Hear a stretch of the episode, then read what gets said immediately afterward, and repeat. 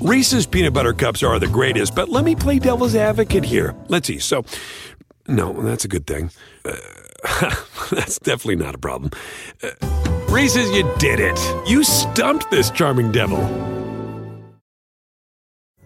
Pulling up to Mickey D's just for drinks? Oh, yeah, that's me. Nothing extra, just perfection and a straw. Coming in hot for the coldest cups on the block. Because there are drinks, then there are drinks from McDonald's. Mix things up with any size lemonade or sweet tea for $1.49. Perfect with our classic fries. Price and participation may vary, cannot be combined with any other offer. Ba da ba ba ba.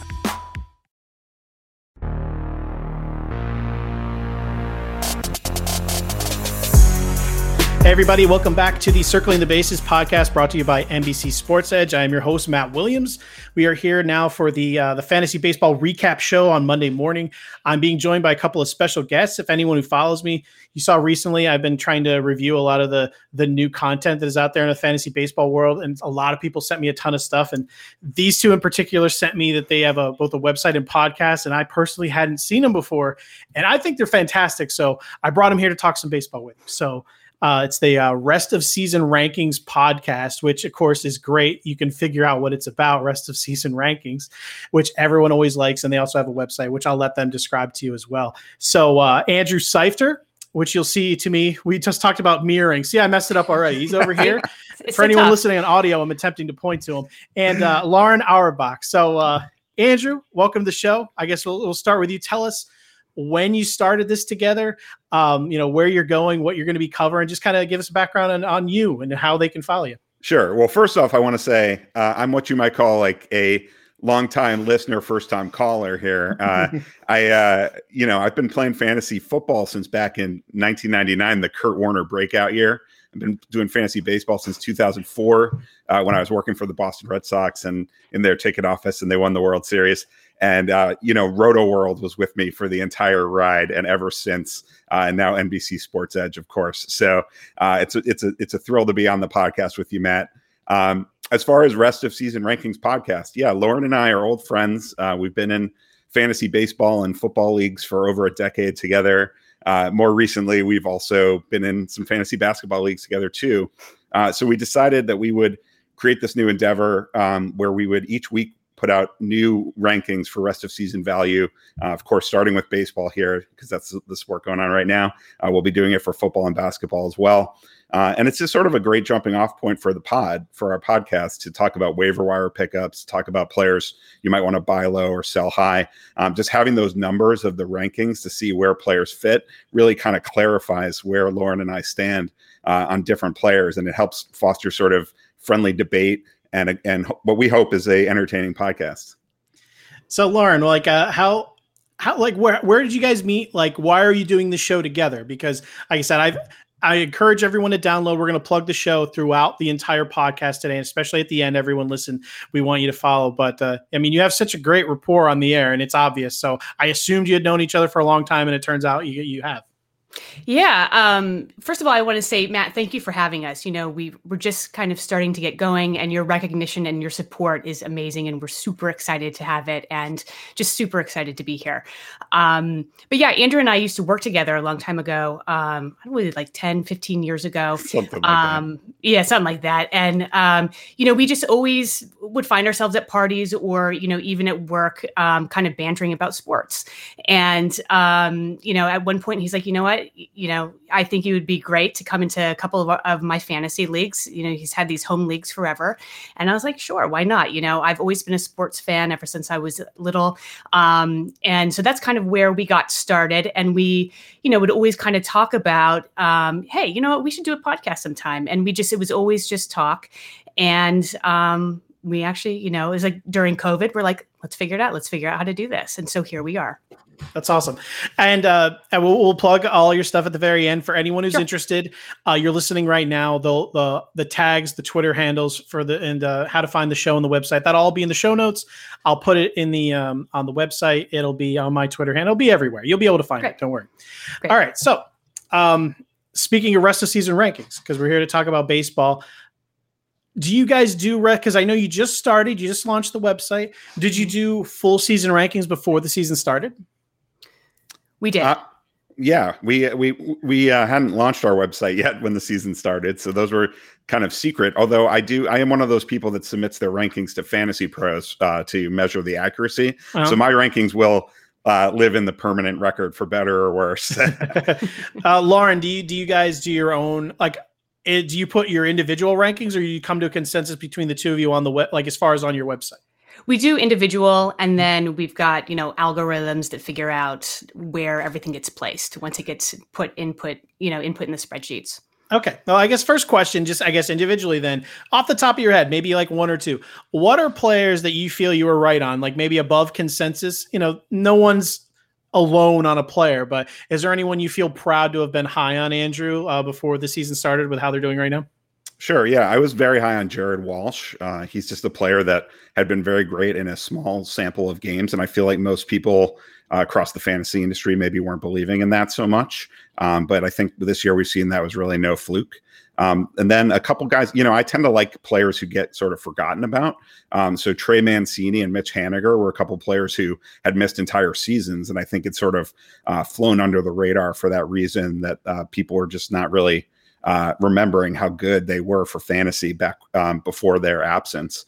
Um, and then for some reason, Shohei Ohtani, I mean, I, I, didn't feel like I was particularly high on him, but uh, if you look at uh, the fantasy pros rankings and me versus the expert consensus, I was like 300 spots higher on him than anybody else. And I think it was just because, uh, as a hitter, I'm, I'm, talking about here. And I think it was just because um, you know, I, I never really expected what we've seen so far this year. I won't lie about that. But um, if you look at what he did his first two seasons as a hitter, I mean, he was basically on a 30 home run, 20 stolen base pace. And I was like, and he can hit like 285. And I was like, that's great for fantasy if he just does that again. So I wasn't expecting what he's done so far, but I apparently uh, was a lot higher on him than a lot of folks. I'm ashamed to say I was completely out on Ohtani. And this is from someone who literally two weeks ago wrote an entire article on how he's like the greatest player of all time, basically. uh, so uh, I just, I assumed PRP injections and, and escaping around it, surgery, it just never works out. And he's just, it's amazing. Yeah, you mentioned Trey Mancini. Uh, I mean, I'm I'm a Mets fan. Everyone knows that. So I'll be rooting for Pete Alonso in the home run derby. But man, Trey Mancini is going to be in there now. How can you not pull for that guy? Uh, Lauren, what are what are you some of what are some of the the players you were right on in the preseason? Um, you know, it's I was I was a big fan of Pablo Lopez in in the offseason. and I know some people were like, yeah, you know, he, he he's going to be good, but um, I think that I really had him bumped up really high in my rankings, and uh, you know, he doesn't get a lot of win support, um, but he's been great, and I've I've been happy to kind of push him. I feel like I have to, you know, kind of push him up. I'm like, yeah, go, go, go, go up the ranks, you know, and I, you know, kind of, and that was one of my, um, you know, first guys that I really liked. I also was a big fan of Jesse Winker. You know, I thought he was going to be like a sneaky source of of runs, and I think a lot of people thought maybe he would get uh, they wouldn't play him against lefties or that the outfield was too crowded. Um, and but he's now I didn't expect him to to play as well necessarily as he is right now, especially like in his batting average. But um, I'm I'm always kind of happy to see him uh, doing things on the on the diamond. So Winker's having an amazing year. He has like a four. Mm-hmm. He's like a 470 woba against the shift. Crazy. which is yeah. which is crazy. Uh, Pablo Lopez actually have a cool story because I write all of in the off season. I do the player threads, like the 25 mm-hmm. post threads, breaking down players individually for the preseason. Pablo Lopez actually, I never told anybody this. this is the first time I'm actually telling anyone. He actually DM'd me in the preseason saying how much he loved it and uh, how it was something that really made him think. And I wrote all in there that he needed to throw more changeups because of how amazing it was, and he's doing it. So I'm like, nice. pretty positive. I had nothing to do with me. but like one percent, I'm like, yeah. I totally, yeah. I told Pablo to throw more changeups, and he's totally doing it because of me. Yeah. Uh, uh nice. uh, Andrew, what are some players you were dead wrong on? Because actually, I think this is more important. If you hear an analyst that is just telling you all the right things they're doing, don't trust them. yeah, right. like Mm-mm. you gotta you gotta own what you're doing wrong. I mean, although Absolutely. I should say the, the big L I was riding all season was Luis Castillo, but that is apparently you know to be determined. He's a, he was a beast in June. So um, yeah, who are you wrong on? Who are you ashamed of? I hear you. Yeah, no, I, I totally agree with what you're saying, and that's part of the reason that you know I, I do these fantasy pros rankings because my grade's going to come out next year, and we'll see how I really did. You know, uh, there's no hiding behind that. Um, but you know, I'm down here in Washington D.C., and I have to admit there were a couple Nationals players uh, that I was pretty excited about coming into the season that have really not panned out. Uh, one of them is Josh Bell. Uh, I was sort of thinking, you know, he had that one great year in Pittsburgh uh, two years ago. Uh, last year was a shortened season with COVID. It just seemed like a an anomaly, and I thought maybe a change of scenery would be really good for him. I and was he, with you. I was with yeah. you. Hey, just changing the bad, such a bad lineup in Pittsburgh to coming over to Washington. It's it made sense. It made sense for him to. Yeah, I should have been high on Kyle Schwarber instead, apparently. um, and then the other one is uh, Patrick Corbin. Uh, who, of course, has been a really valuable fantasy starter at various points in his career. Um, but because he is really a two pitch pitcher, I feel like he has a very uh, slim margin for error. And uh, when he's bad, he tends to be really, really bad. And that's really what we've seen this season. So uh, those two Nationals players sort of keep me up at night a little bit. All right, Lauren, who are who are you ashamed of this season? Who did you put well, your stamp on, or I, someone you passed on, maybe that you I'll were t- just dead wrong on? I'll give you a couple that I passed on, and one is also growing up in kind of you know growing up living in the DC area. Um, I have been allergic to um, kind of Orioles pitching, and I didn't really get in on well, he was a former Oriole, Kevin Gausman, but because it was because he played in you know in Baltimore for so long, I was just like, nah, nah, you know, I'm not believing the 2020 season, you know, and um, I think that that was just, I just wasn't getting into it, and now I'm on the Gausman train. You know, I mean, it's like, whoo, let's go, Kevin. You know, um, and then I also, you know, I was really down on Car- Carlos Correa. Um, in fact, I think in in my player notes, you know, I had said something like, you know, he doesn't really stand out in one category. Um, you know, he's always injured. He gets between like 20, 23 home runs um, a season. Um, but you can't get a lot of counting st- stats out of him because he's he's he's off the field. And um, this this year, I mean, he's batting 305. He already has 15 home runs. If he stays healthy, you know, I think that he easily will have, you know, a, for a combined run and RBI, you know, 180 plus uh, number. So um, I'm wrong on him unless he gets injured, but I don't want him to be injured because it's been fun watching him do that. But Lauren like, just oh, jinxed Carlos wrong. Correa. She literally just did it. no, you see, yeah. So tomorrow he's going down, you know? Yeah. Uh, Carlos Correa, he stands out in one category. You're wrong about that. He stands out in wanting to make money in free agency. Mm-hmm. Uh, he's owning that category this year. So, mm-hmm. uh, yeah, yeah, good for good for him. Yeah, I, I, was I was out on both the guys you mentioned. Kevin mm-hmm. Gausman, just because I didn't disbelieve what he did. I just thought he was ramping up a little much in the shortened season, like with the velocity, and I didn't know how he'd hold up our full season. We still don't know, but I mean, he's gone long enough for me to definitely have taken a loss. Yeah. Um, like you in, in Correa, it was more, yeah, the injuries. Mm-hmm. He was always injured. He was always injured. He flashed. And then last year he wasn't injured, but he was terrible. right, so, I mean, right. that was a combination I wasn't ready for. So, uh, yeah. So, yeah, we've already spent like maybe, maybe too much time on this topic. I wanted to spend like five minutes, but anyone who listens to Circling the Bases with me knows if I have great guests, though, we'll run behind. Uh, before we continue on, I'm going to give a special uh, discount code to our listeners. Uh, if you uh, follow the content on NBC Sports Edge and you want to get into the premium, use promo code BASIS10, get 10% off any tier annual or monthly for NFL, NBA, NHL, MLB, anything. Uh, you get in there for uh, for betting, DFS. Um, George Montanez does a great bullpen piece for baseball. There's a lot of great stuff behind there. So uh, yeah, can use basis uh, promo code basis 10 get 10% off anything on the site. All right, getting into the weekend recap. Um, the the one the episode I listened to, the first episode I listened to, you guys were going on about the uh, the foreign substance crackdown mm-hmm. like like a lot of people. So they finally got one today. I don't know if they got one legitimately or not, but Hector Santiago was flagged and removed from a game. They confiscated his glove. Mm-hmm. Afterwards, they he says it's rosin and sweat. Um, so you know, to be determined, but who, who had Hector Santiago on their bingo card as being the first person flagged? Uh, Andrew, who, well, I can't say I'm surprised that it's a, a small fish they went after first. you know, mm-hmm. this is sort of like a testing ground. I know that it's in the collective bargaining agreement, so technically they have, you know, MLB has that authority to do this, but um, it, there's it's just been such a strange situation. I mean, that whole thing that happened uh, with Joe Girardi and Max Scherzer. I mean, it was just, are we in this place now where a pitcher now f- looks like a criminal? You know, I mean, they're being patted down by the umpires based on the whims of the opposing manager.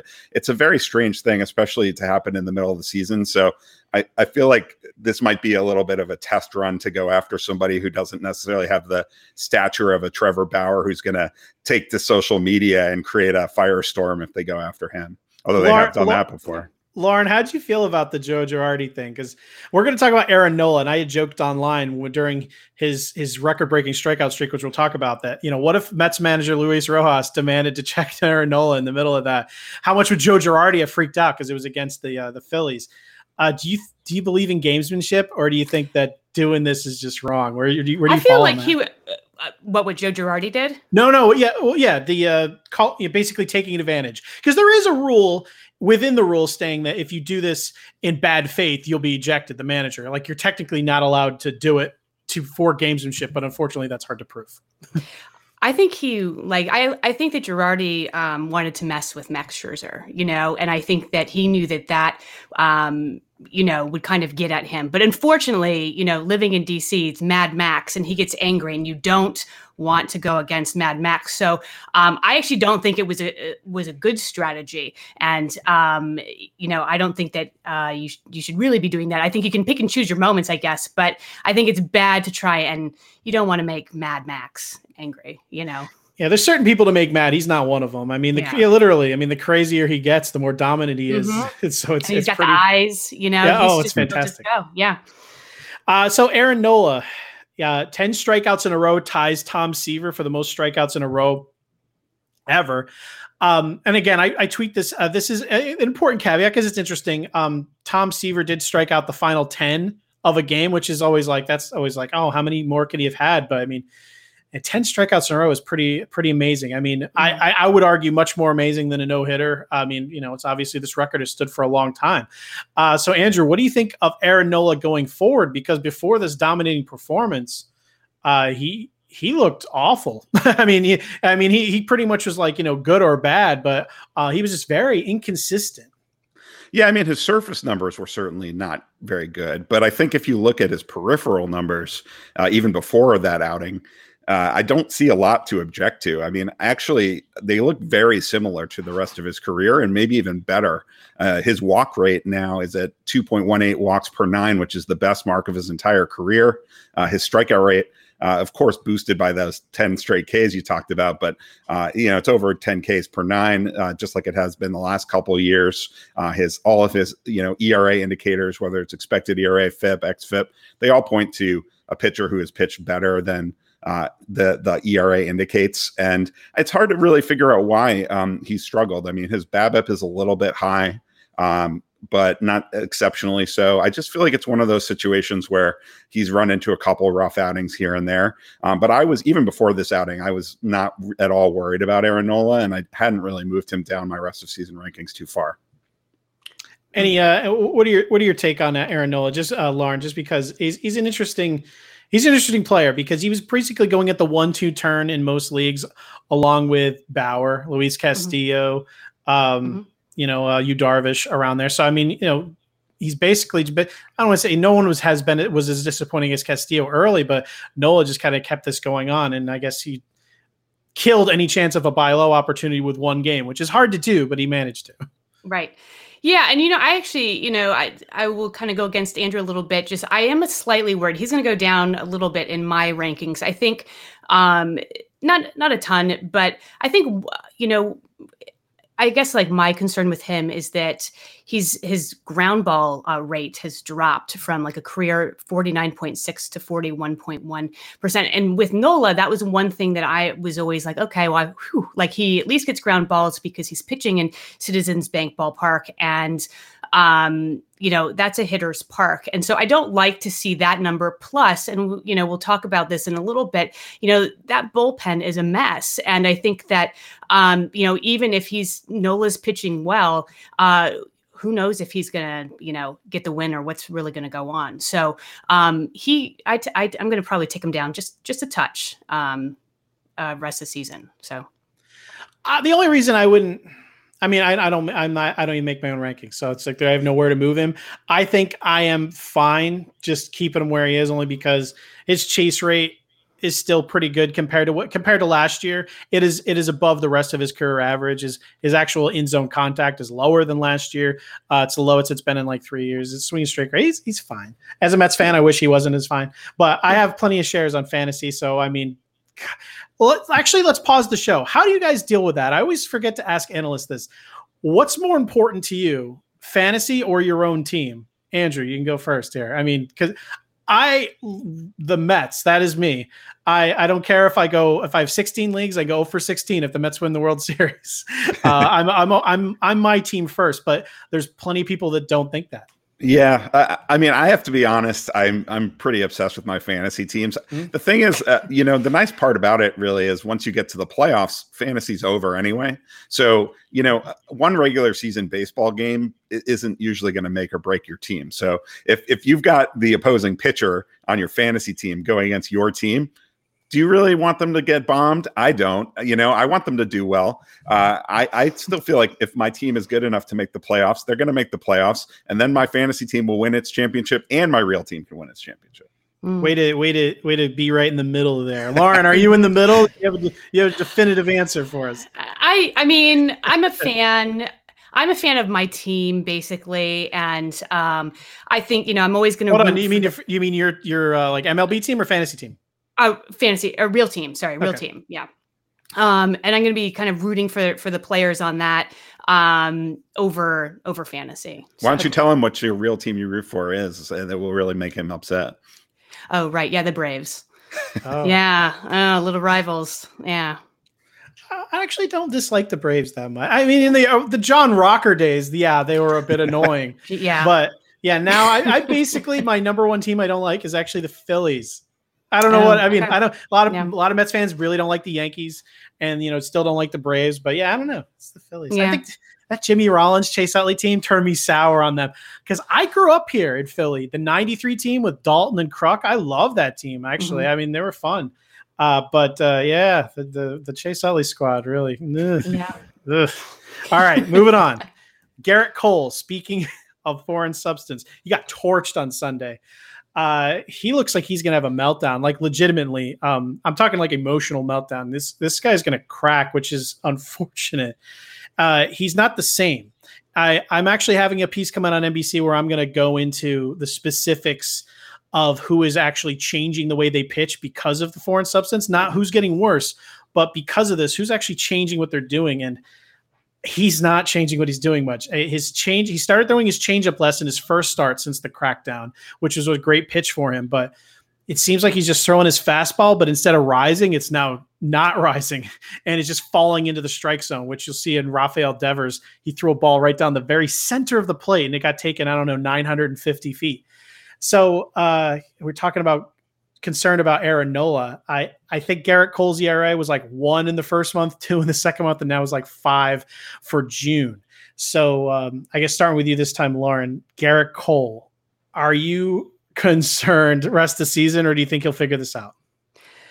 Um, you know, I don't. I don't know. I actually I just have a quick question for you because I thought then if if he's not changing yet, because then you had like Tyler Glasnow saying, "Well, I have to change it," and because I was trying to change how I was. I'm pitching, sorry, I I meant uh, pitch mix. Uh, in terms oh, of. Um, okay, because of some pitchers don't. I mean, some people would assume you're using a substance, all your pitches are going to be bad. Some pitcher, some pitches only used it on one particular pitch. You'll see like their RPMs are way down on just like one you know, curveball or changeup um, he hasn't really changed as far as his attack plan. There's been a lot of pitchers, and I, said I have this article. There's been a lot of pitchers that have legitimately changed what they're doing. There, some pitchers have just abandoned a certain pitch or throwing mm-hmm. one more. Uh, so when I say he hasn't changed, I only meant uh, his attack plan. But yeah, as far as the grip, like you said with Tyler mm-hmm. Glasnow, uh, yeah, I mean that is a totally big problem, and, and also. Um, uh, control issues where you yeah. know people just aren't gripping him as well and there's a few pitchers like that as well well, I guess it's kind of like that kind of saying, you know, you have to, you know, it's like you you're going to have to adapt or die, right? And so it's like if he's maybe not going to kind of change um and maybe he should um and if you're starting to see kind of negative results, then yeah, I think that he ticks down. I mean, Andrew and I were talking about this a little while ago and it's like with that and spin rates and do you start looking at some of this stuff and then do you start tweaking you that fantasy wise, you know, and can you is that a viable strategy? And um, you know, but I, yeah, I think that he's probably going to have to change if he's seeing negative results, you know. What do you think, Andrew? I mean, it's kind of like aging pitchers, like Bartolo Colon at one point. You just got to realize you don't have when you're aging, you have to realize you don't have like a killer fastball or something anymore. And I think some of the pitchers are going to have to do that. Like they can't elevate a fastball if it's not going to rise. They need to either throw it higher or they need to just change what they're doing because there's ways to succeed. There's been plenty of pitchers that have had their stuff come way down and they still have managed to be mm-hmm. successful with a proper game plan.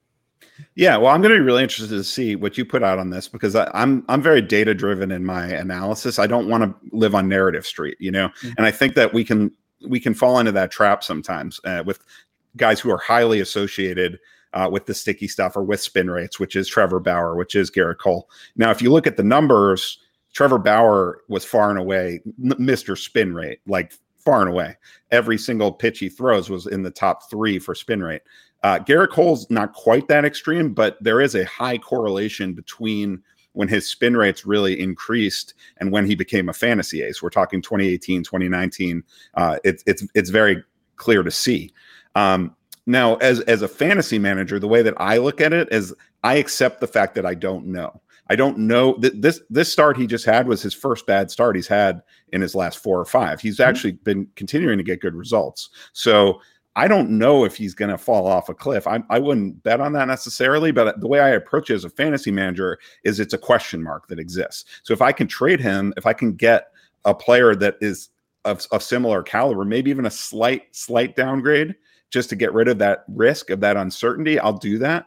Um, but I, I'm not going to go out there and say that I have any certainty that uh, he's going to suddenly uh, have a five ERA the rest of the season or anything like that. I'm not ready to say that. I think uh, a thing to look out for is uh, pitchers like they. Trevor Bauer is a good example. Uh, you can live without the uh, the sticky stuff, and you can still be effective.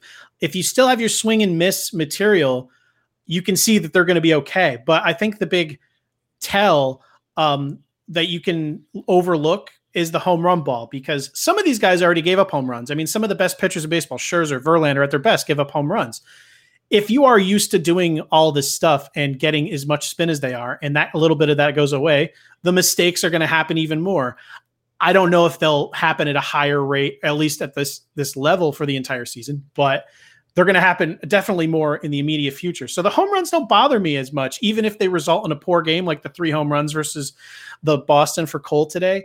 I'm not saying that it didn't look bad and he is frustrated, but I think the home run ball is something that doesn't worry me rather than like you know someone who's losing their control completely or just giving up like com- like you know base hit after base after base hit um so in general you know we'll see it's only been one week uh, but you know the article and god i hope no one overreacts to this article it's one start some have two this is just looking for things to to to check out going forward this isn't you know everyone used this stuff i don't i don't think anyone should be called a cheater they were encouraged. I mean, was it um, Zach Gallen? He said the, the former GM of the Marlins encouraged them to use this while in the minor mm-hmm. league system. There's a lot of stuff out there. I mean, that's, you know, hearsay. So, you know, that's not uh, been proven, but that's what has been said. So, moving on to someone who I don't think has been using sticky stuff, Jon Gray. Uh, he has his own problems typically. Five innings, 10 strikeouts, uh, zero earned runs, zero walks versus the Brewers. He had 17 swings and misses for the year 397 ERA, 126 whip, which is great for him, uh, especially pitching half his game at Coors Field. He gets the Pirates next, which is fantastic for fantasy. He's got to be leaving town finally, which seems like we're on year 25 of Jon Gray should be traded at the trade deadline. Uh, Lauren, do you trust Jon Gray? He looks he looks pretty good here. Like if you're if the Braves, the Braves need a pitcher. Everyone yeah. needs a pitcher. So, you know, scratch that. Literally everyone needs a pitcher. Would you be excited to get Jon Gray? Um, first of all, I swore off Jon Gray fantasy wise like a couple years ago. I was like, no, like you just, Never you know, just too, too, unpredictable, right? um, but then um I listen, he's he's I've, I've I roster him now. So he's had like a decent season, but the problem is he's pitching better. You know, he's he, uh, like all of the Rockies, they're pitching better at home versus away. And his split, you know, for home versus away is a 325 ERA away versus a 523, five, sorry, 532 ERA away. So if he leaves Coors, this it doesn't look like that will be good for him this this season, you know. Although, do you believe in the hangover where they say that it's not necessarily a home or away thing? Like they said with the hitters, uh, there was this report out last year where Mm-hmm. uh, if you had a homestand at Coors, the pitcher was the hitter was like terrible its first game away. It was a little better its second game away. By the third game away, they were almost normal. So it's almost like this kind of hangover effect. Like I'm just wondering if he figured out how to pitch at home and he just can't Mhm. handle. Yeah, or, or if he, you know, it's it's just so tough. It's just so tough to gauge these things. Uh, Yeah, I mean, I don't know. Listen, I mean, he's pitching. He's pitching well this season, you know, and he has a career. He's he's rocking a career high, fifty two point eight percent ground ball rate, which is what you want, you know, at Coors. Um, but I still think there's a big enough difference in that kind of home and away split ERA where. I'm like, eh, you know, I, I don't know if I want if I want my Braves to uh, get Jon Gray. All right, Andrew, uh, your favorite team. What is your favorite team? Because we talk, you like you like the Nationals, you like the Red Sox, you like the know, I'm- Indians. Yeah, I mean, I grew up as a Red Sox fan, up Okay. growing up in Boston. Um, I have some older cousins who brainwashed me into like the Indians in the '90s. Went to uh, the World Series in '95 to watch the Indians Braves. Is that Manny Uh, Thome, Belle? Oh yeah, I saw Oh. Jim Thome homer off Greg Maddux in Game Five of '95. Yeah, um, and then now in, in DC, I enjoy the Nationals too. Um, so I'm kind of lame that way. Uh, if you do, had, do you have I- anyone you consider number one?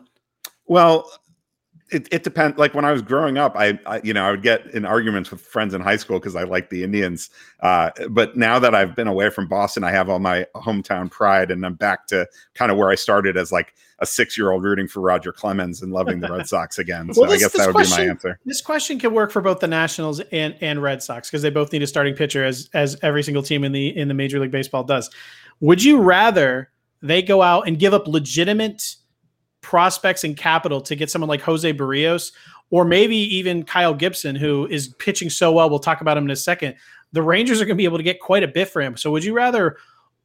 let's take Berrios out. I mean, he's a really quality pitcher. Let's say Gibson because he's more of a question mark. Would you rather them pay up and give up a legitimate prospect for Kyle Gibson, or are you confident enough in Jon Gray to bring him in at you know probably something that's not going to sting at all?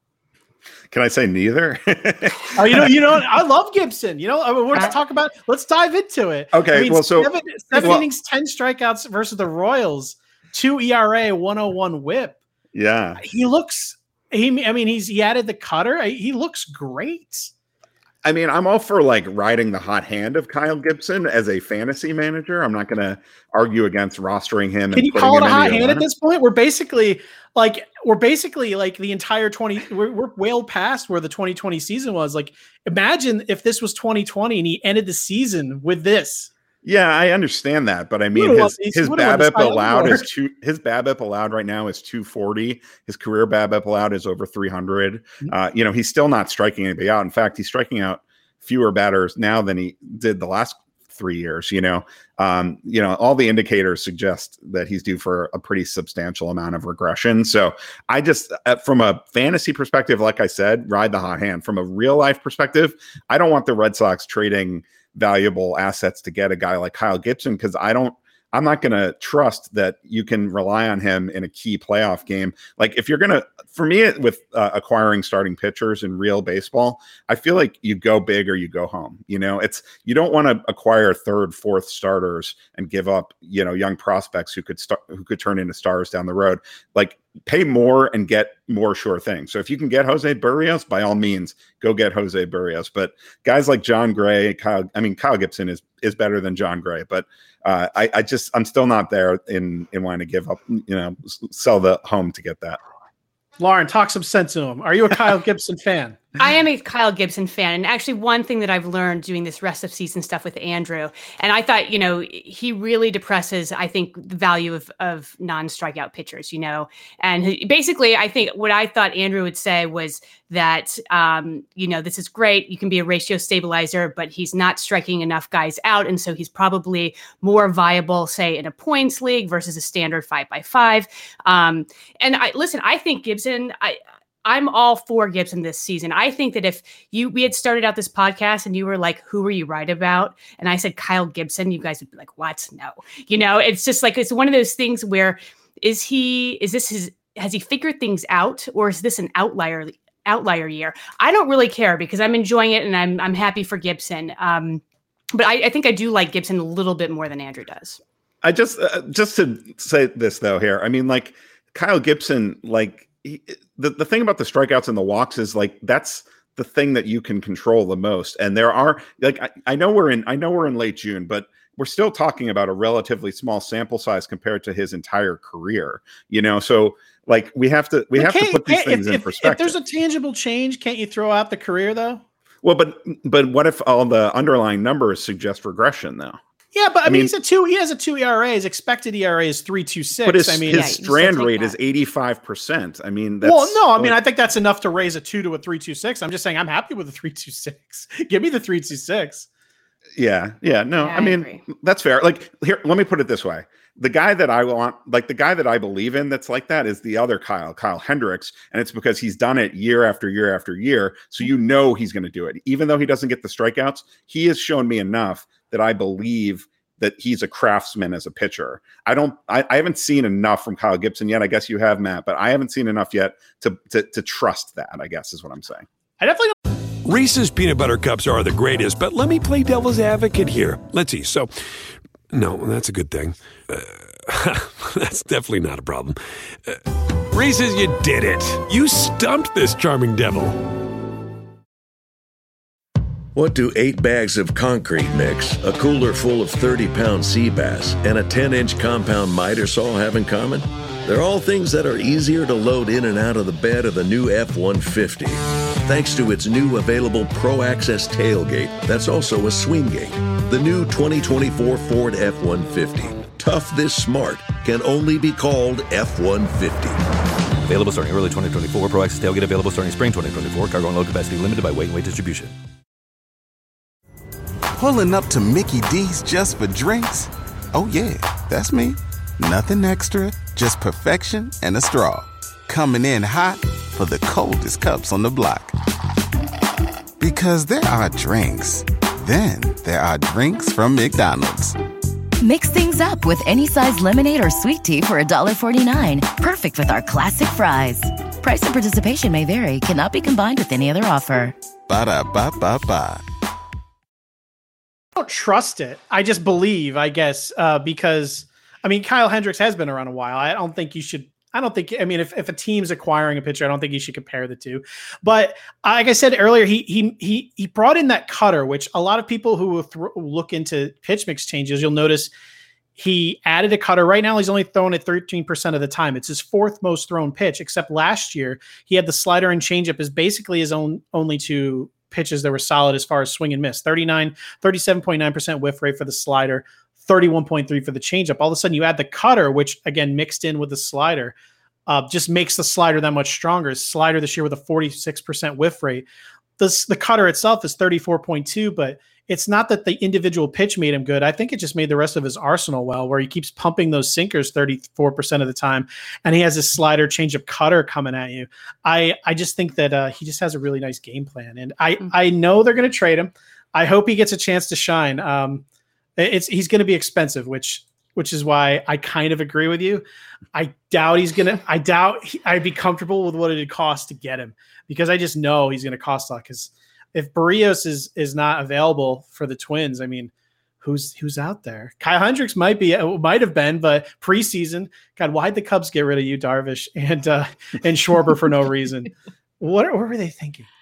But um, anyway, uh, I guess I guess we're moving on here. Uh, a couple of other pitchers. I guess no, just one more before we move on. Zach Thompson. Talk about out of nowhere.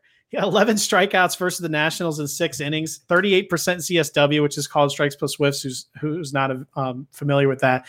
And he's basically been Kyle Gibson over his last four starts, two ERA, one whip. Uh, Lauren, I don't know how much you even looked into Zach Thompson because he's not on no one's really anyone's radar uh, before this last start. Is is this something that uh, did you get a chance to watch him pitch? Is he someone that uh, you're interested in?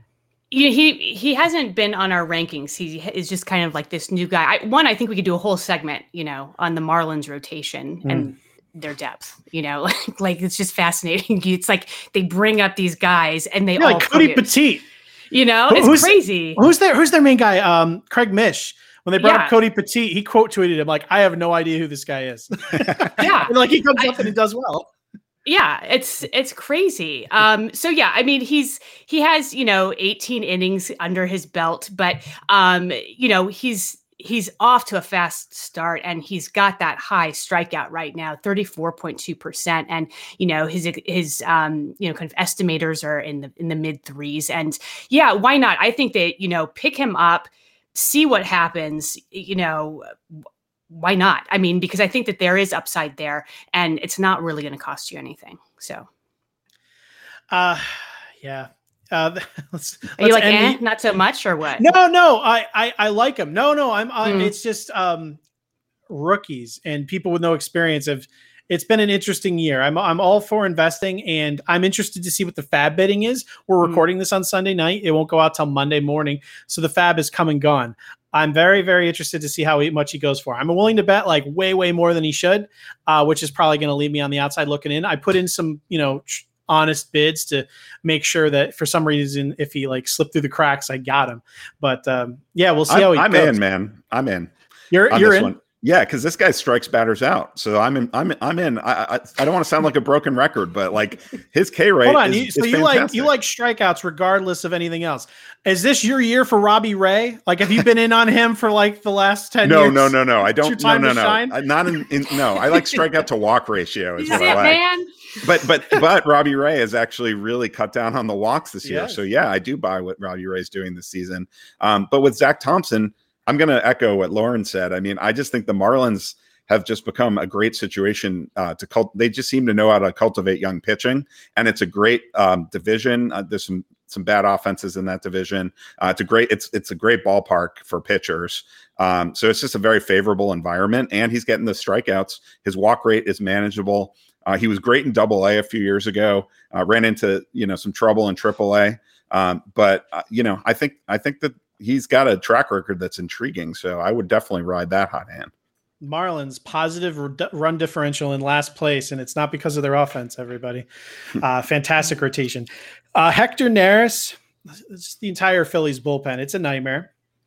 Mm-hmm. Hector Neris gets removed as the closer, and immediately gets two save opportunities. Um, you know, we already talked about Joe Girardi; he's nuts.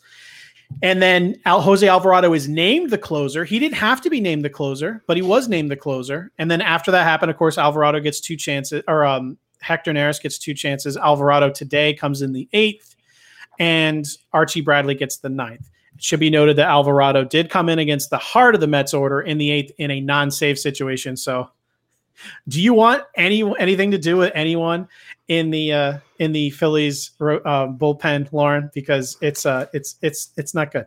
It's no, it's a mess. You know, it's uh it's just it's it's I don't know what's going on over there. I think it's it's at a point where you know it's like will Alvarado stick? I mean, one thing I think that right now Girardi just basically should be throwing guys out there, whether it's Connor Brogdon, who I think may be the future uh, of saves over there, um, you know, or Alvarado. You know, they've got Archie Bradley, or let's not forget about Neftali Feliz who has not played for four, you know, seasons, but he's he's back in the game. So I think that Girardi needs to just throw any of these guys up if and ride the hot hand. If someone sticks someone sticks you know.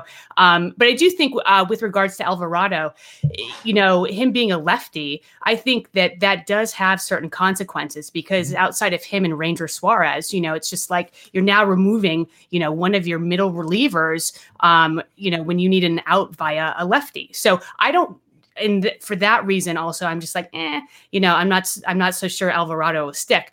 Um but I also am curious to see what Andrew has to say about it because Andrew writes a weekly closer report for Fantasy Pros. And I'm sure that you have little tidbits that I that I haven't spoken about yet. He's he's like the, my closing guru, so he's the guy that I always go to. Thank you for the plug, Lauren. Mm-hmm. Mm-hmm. uh, well, yeah, I mean, if I know we talked about things we got right at the beginning of the show, but uh, I, I, did. I have been saying all season long uh, that the Phillies purposely brought in uh, Jose Alvarado and Archie Bradley as Hector Neris insurance because Hector Neris is a very volatile pitcher. He's a pitcher who can look incredible for a two month run and then just have a complete meltdown uh, where he's unusable both in fantasy and reality uh, for a month, and and that's just the pitcher that he is, and he's uh, he's going through one of those periods right now. Um, you know, I, it was uh, it was creeping up um, because his he was getting wild uh, and kind of setting up some trouble for himself. But speaking of wildness, he has even in his most wild uh, periods, he has not been half as wild as Jose Alvarado and Archie Bradley this season. Uh, those guys cannot throw strikes. So I don't think either of those guys is going to run away with that closer job when they're walking almost a batter per inning. There's just no way. Uh, so I don't care about the fact that Jose Alvarado is left handed. I care about the fact that he is going to put himself in positions where if he makes one mistake, it's going to be a three run homer instead of a solo homer because he can't find the strike zone. So uh, I I think if you look at the underlying numbers, as much as uh, Hector Neris is volatile, it's hard to argue that he's he hasn't been the best of those three so far this season. Uh, so I I think if I had to bet that he will get that job back eventually.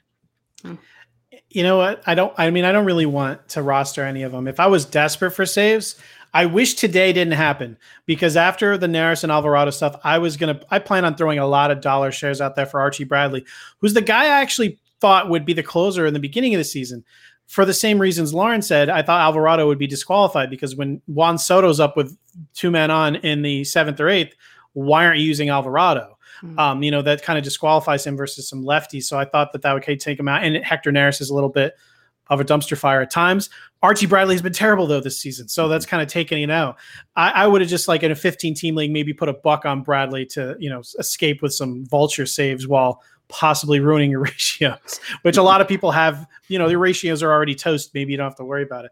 But um, I don't want to. I don't want to roster any of these guys. Yeah. Uh, going into a couple of hitters, we spent the entire show basically on pitchers. Let's talk about a couple of hitters. Keston Hiura. I am irrationally optimistic about this guy. I don't care. I mean, fool me once, shame on you. Fool me twice, shame on me. Fool me three times, shame on me again. Fourth time's a charm. Let's go. Uh, he's hit a couple of home runs he only only had a 25% strikeout rate in AAA this last time, which is an improvement. Uh, he just he's a barrel machine, and if I if you can acquire him for nothing, why not? I mean, where where he was dropped, I picked him up. So uh, so Lauren, heck, uh, Keston Hiura uh, is he someone that that interests you, or is he a guy that you've washed your hands of? I've washed my hands of him. I mean, Andrew and I were talking about this not too long ago, and I was just like, you know, I don't. I just don't really want to go near him. I just can't trust it. I think he's got a lot of holes in his profile and um you know, it's it's the K rate, it just that just is kind of where it all starts with me and I just don't think it's good and his contact. I'm just out. I just am and he's kind of yo-yoing between, you know, AAA and MLB or MLB the majors. And I just think that I don't know. I'm I I'm out. And I know that, you know, I know that he had, you know, his his um was it 2019 uh where he was, was great. He hit you know 303 and he had 19 home runs. He stole nine bases. I, I think he had I 50, just, I think it like 50 I think he had 50 between the minors and the majors. That was a crazy uh, year. yeah actually yeah you're right. And it's just like but I just I would say the fool me once fool me twice but I I'm flipped. I'm on the other side. I'm like I'm out I, I definitely don't trust him. I'm excited, but I mean, as far as this uh, this week, if I didn't get him in my bidding and I got Hunter Renfroe instead, I'm I'm fine with that. Mm-hmm. so I mean, that's kind of where I'm at right now. Keston Hiura obviously has a tremendous ceiling, uh, but as far as rest of season, rankings go, uh, yeah, I, I, can't really get in there. Um, Eduardo Escobar, he was not in today's lineup for the Diamondbacks, according to uh, the uh, White Sox. Uh, uh, the White Sox, uh, what's his name, Chuck Farren. he said that he is expecting Eduardo Escobar to get traded. At least that's our Escobar thought himself. And there's been a lot of rumors that the White Sox would be where he would be heading. They have a you know just a jackload of injuries that are holding them back and it makes all the sense in the world for them to try to acquire him would that change his fantasy value much um, for either of you? I guess starting with you, Lauren. I mean, he has like a 250 average. He has a he has a ton of holes in his swing as well. Uh, mm-hmm. He actually just brought his average up to like 250. It was it was in like the basement for a while, but again, the league wide batting average was in the basement for a long time too. But he has like I don't know off the top of my head 17, 18 home runs if I'm not mistaken. 17, yeah. 17. So I mean, moving to that White Sox lineup, um, mm-hmm. is that boost? in RBIs and runs make him super interesting to you, or you think he just turns into a more expensive, just a more expensive version of what he is, which just makes him too expensive? Well, I, see, I always think that he's been undervalued a lot. You know, I think he's, I to me, I always feel like he's kind of a forgotten man. You know, um, mm-hmm. you know, we're like two seasons removed, you know, from a 35 homer, you know, season, and I just, I don't know, for some reason, I thought he was low. He was valued uh, low this year. I but think, I, it, I, you know, I think yeah. just to your point, and you uh-huh. continue. I think what started that was in 2019, the big year that Ketel Marte had. Mm-hmm. Escobar mm-hmm. had his kind of big official breakout as well. Whereas that's when Statcast really started to take off of Baseball Savant, and everyone mm-hmm. looked at it like, all right, Marte's legit, and Eduardo Escobar is not. And I think he just kind of got scarlet lettered, you know, mm-hmm. like, and, and people yeah. just never let that go. Well, like, you know, I just, I, I think that's just kind of happened. Like, all right, you're not for real. And then it was just pegged that way. Yeah. That, I mean, that could be, yeah, I don't know. I, but I, yeah, I just, thought he was kind of undervalued this year. Um, I like him. Why not? I mean, I think that uh, sure, I think his arrows go up a little bit, and if he's going to the south side, you know, um, I think uh, it's a good lineup. And um, I think it's probably probably a good move for him in in real life as well as fantasy. Yeah, I mean, I, I think unless you play in an NL only league, you should definitely be rooting for this to happen. Uh, he's, I agree with you, Lauren. He's he's sort of like a modern day Dan Uggla. He's uh, underappreciated second baseman that can hit some home runs. Uh, the the thing about it is, even without Eloy Jimenez and Luis Robert in the lineup, the White Sox have been a top ten scoring offense, and we know the Diamondbacks uh, I, offense hasn't been their only problem, uh, but that's an upgrade in, in, in supporting cast, even with the without those star players around him. It's going to mean more RBIs for him. Uh, also, in terms of ballpark factors, uh, the White Sox uh, have one of the best for home runs, and ever since there's been a humidor uh, in Arizona, it's not it's a, it's actually not a bad park for overall offense, but for home run factor in particular, it's one of the worst. So I think you know, he's on pace now to come pretty close or maybe even match that 35 home runs he hit in 2019. And now, if he does move to Chicago, it will increase my confidence that he can actually uh, reach that 35 homer plateau again. All right. Question moving to from the Diamondbacks, literally like one of the worst teams ever, um, uh, to to Chicago on the surface just seems like a no brainer, slam dunk move.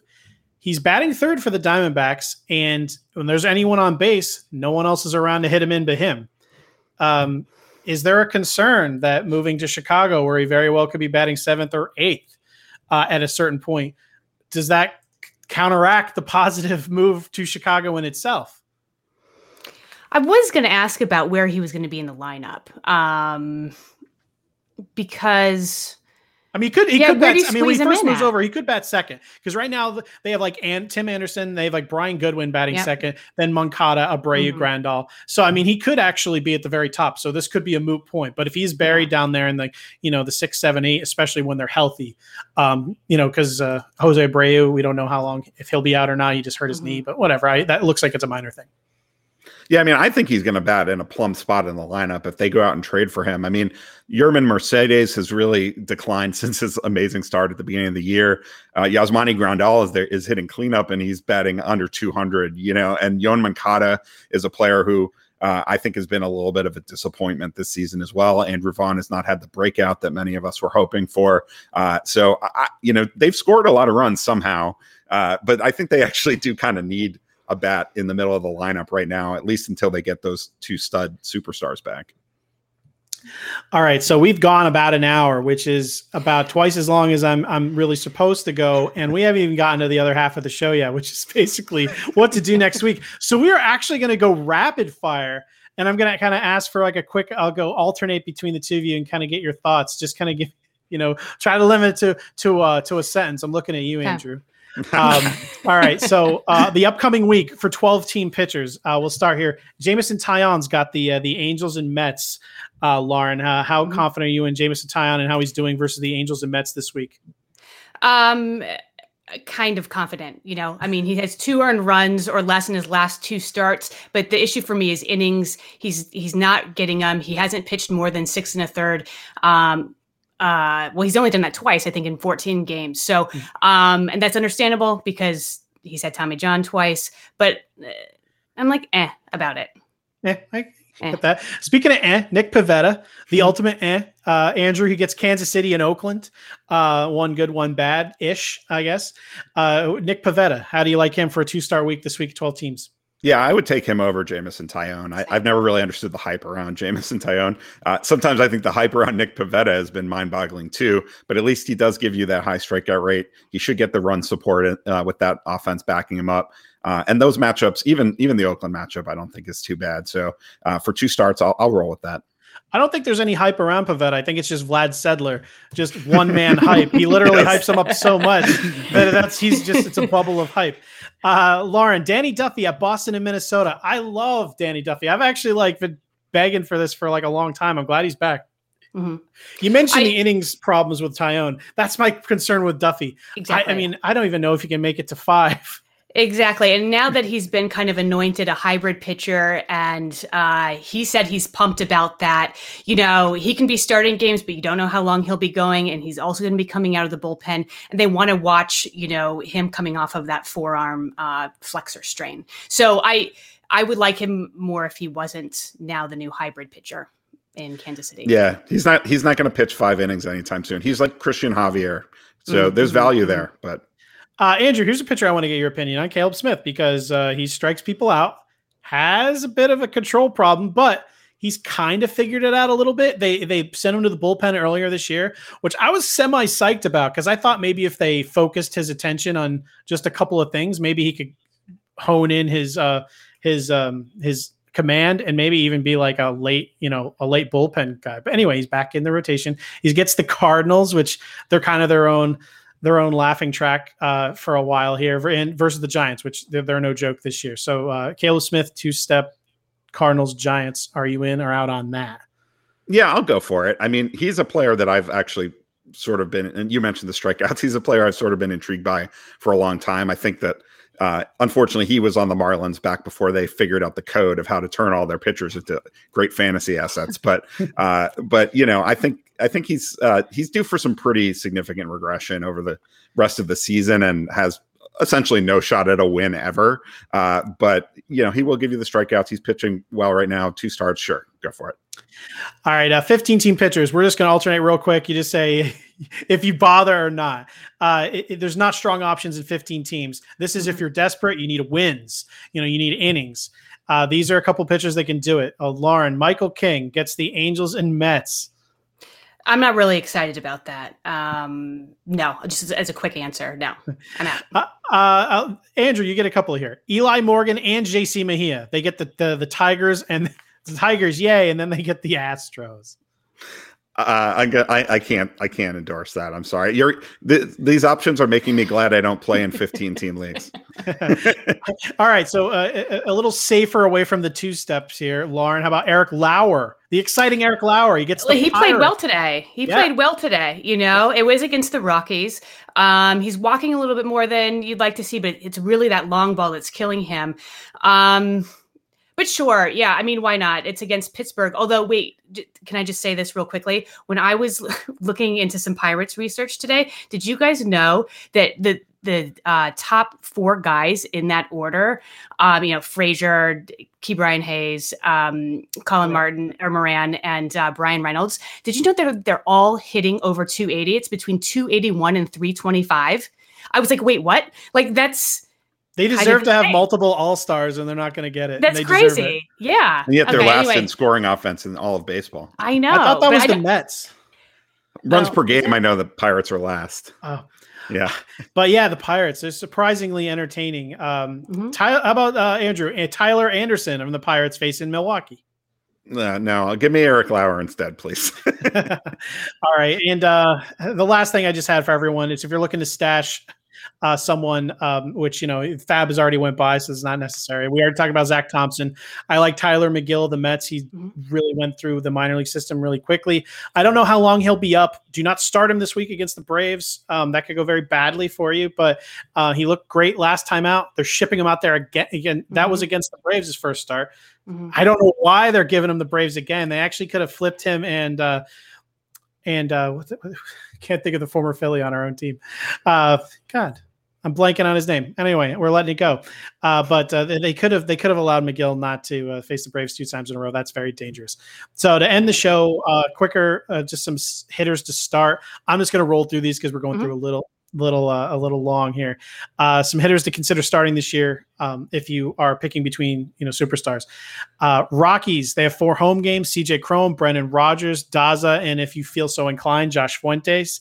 Um, Pirates they get three games at Coors. So uh, Gregory Polanco, he gets three righties. Colin Moran, Kevin Newman, if you're desperate, because you know middle infield can get really iffy. He's mm-hmm. a good guy, especially for the Monday through Thursdays, which I'm talking about for NFBCs. The Red Sox they get three left-handed pitchers early in the week: Hunter Renfroe, Bobby Dalbec, Kike Hernandez, who took uh, Gerrit Cole deep today on pitch one. And Indians, they actually have not a bad setup. Uh, Rosario, um, Cesar Hernandez, Bobby Bradley. I had someone else on here, but he was in a horrible collision. Off. I hope. Uh, did you guys see that? Uh, Josh Naylor. I just heard people freaking out about uh, it on Twitter. I I, I, I, I, mean, I chose not to watch. Yeah. yeah, I hope he's okay. Um, hitters to sit real quick. The Rays only have two games for the Monday through Thursday. That means you sit everybody. Wander Franco sit him. Austin Meadows sit him. It's only he, they only have two games. Sit him.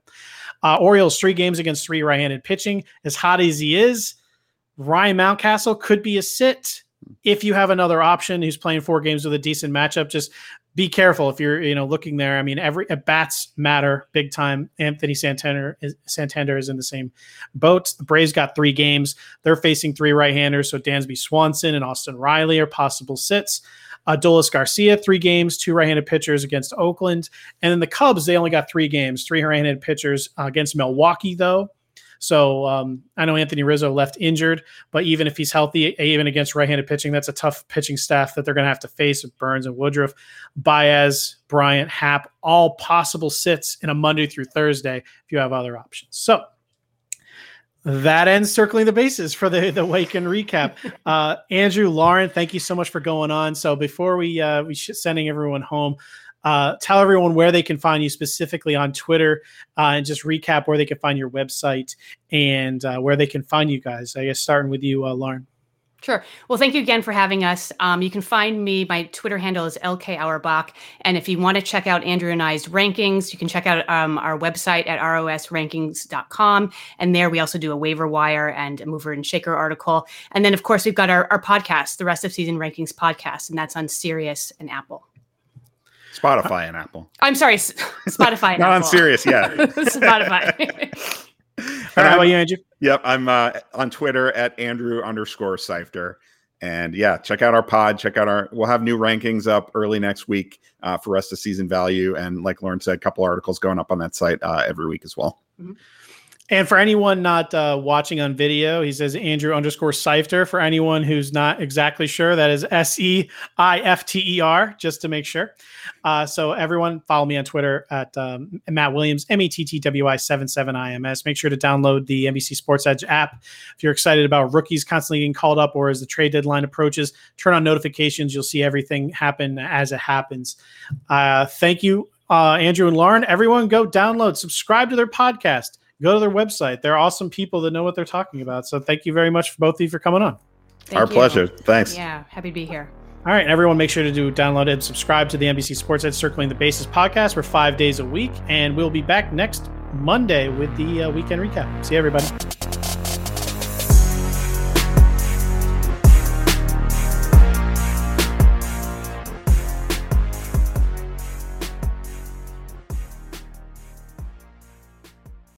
Reese's peanut butter cups are the greatest, but let me play devil's advocate here. Let's see. So, no, that's a good thing. Uh, that's definitely not a problem. Uh, Reese's, you did it. You stumped this charming devil. Pulling up to Mickey D's just for drinks? Oh, yeah, that's me. Nothing extra, just perfection and a straw. Coming in hot for the coldest cups on the block. Because there are drinks, then there are drinks from McDonald's. Mix things up with any size lemonade or sweet tea for $1.49. Perfect with our classic fries. Price and participation may vary, cannot be combined with any other offer. Ba da ba ba ba.